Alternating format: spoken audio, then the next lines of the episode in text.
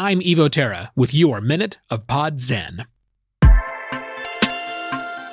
At some point, many podcasters feel the need to share all the knowledge they've gained, all the experience they've had. They want to share that with other, less experienced podcasters. But how you do that and how you bill yourself matters. Do we really need another book about podcasting? And are you the right person with the right experience to write it? Should you instead write a how to podcast course? Well, take some time and do some research on what's already out there and have a self check in to make sure you can deliver the goods. Maybe you should become a podcast coach. If so, try to narrowly define your role and coach people on one aspect of podcasting rather than the entire game. Is podcast mentorship right for you?